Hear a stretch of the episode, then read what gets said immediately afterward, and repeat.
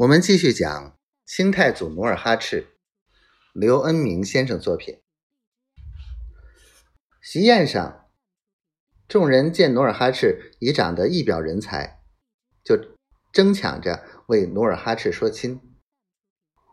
女真人婚俗简单，按老规矩说亲从不用媒人。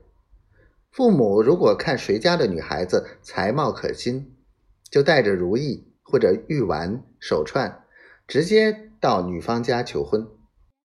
如果女方家同意，也馈赠同样的礼物，作为定亲的标记。酒席过后，那拉氏一反常态，突然关心起努尔哈赤的婚事来。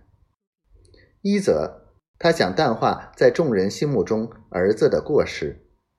二则想找个能管束努尔哈赤的儿媳妇儿，所以第二天就操办了一枚玲珑剔透的灵芝形的如意，催着塔克氏到附近的佟家大户求其长女为努尔哈赤做萨尔干。佟家满口答应，当即回赠如意，并商定了结婚的日期。塔克氏及那拉氏回到家里，向努尔哈赤把定亲的事一说，努尔哈赤顿觉得脑袋嗡的一声，血往上涌，不一会儿身冷手凉，扑通一声倒在地上。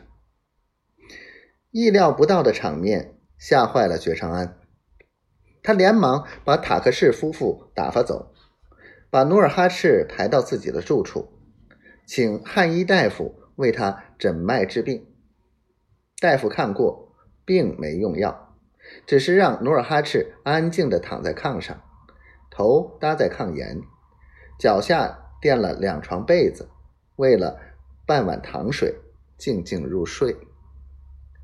到了晚上亥时，努尔哈赤才渐渐苏醒过来。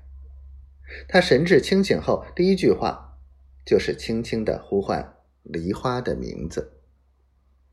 坐在他身边的觉昌安觉着他看见他嘴动，根据他呼喊的声音，以为他在说不答，于是他叫贴身的阿哈从厨房端来备好的饭菜叫他吃。可是努尔哈赤摇摇头，连一滴水也没喝。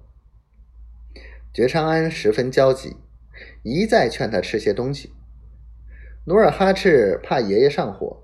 才勉强吃了一块饽饽，喝了碗鸡汤，安慰爷爷几句，就又蒙头睡去。